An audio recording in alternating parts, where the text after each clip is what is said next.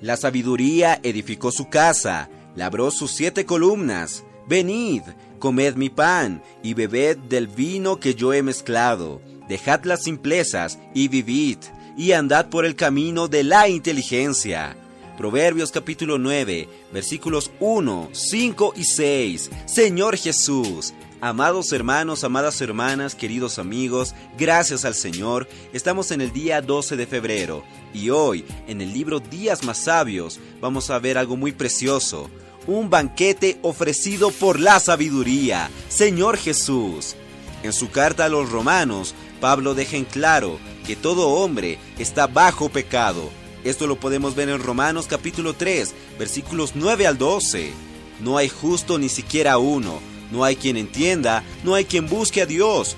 Todos se desviaron, a una se hicieron inútiles. No hay quien haga lo bueno, no hay ni siquiera uno. Señor Jesús. Y en el capítulo 1, versículo 21, vemos que tales hombres se envanecieron en sus propios pensamientos y razonamientos, y su necio corazón se llenó de oscuridad. Señor Jesús.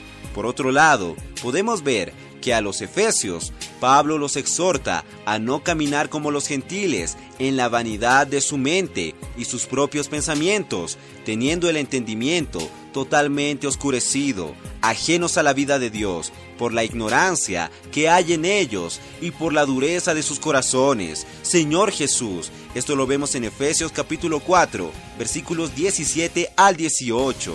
Señor Jesús, viendo todo este panorama, tal vez desolador y sin esperanza, ¿cuál es la solución de Dios para ayudar al hombre ignorante y necio, con entendimiento oscurecido y que anda en la vanidad de sus propios pensamientos? ¿Será que hay alguna solución? Hay una solución, queridos hermanos. La única salvación para este hombre es recibir una nueva vida, la vida de Dios, y cambiar su dieta. Señor Jesús, la experiencia del pueblo de Israel en el libro de Éxodo nos enseña que la muerte del Cordero Pascual representa la muerte de Cristo para el perdón de los pecados y la salvación por medio de la fe para todos los que creen en Él.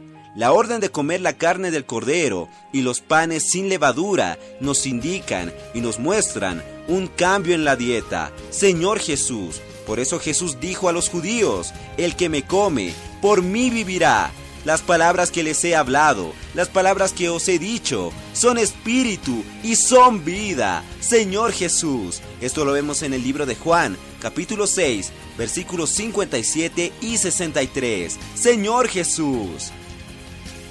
Una buena práctica para cambiar de dieta es invocar el nombre del Señor Jesús y luego alimentarse de la palabra del Señor.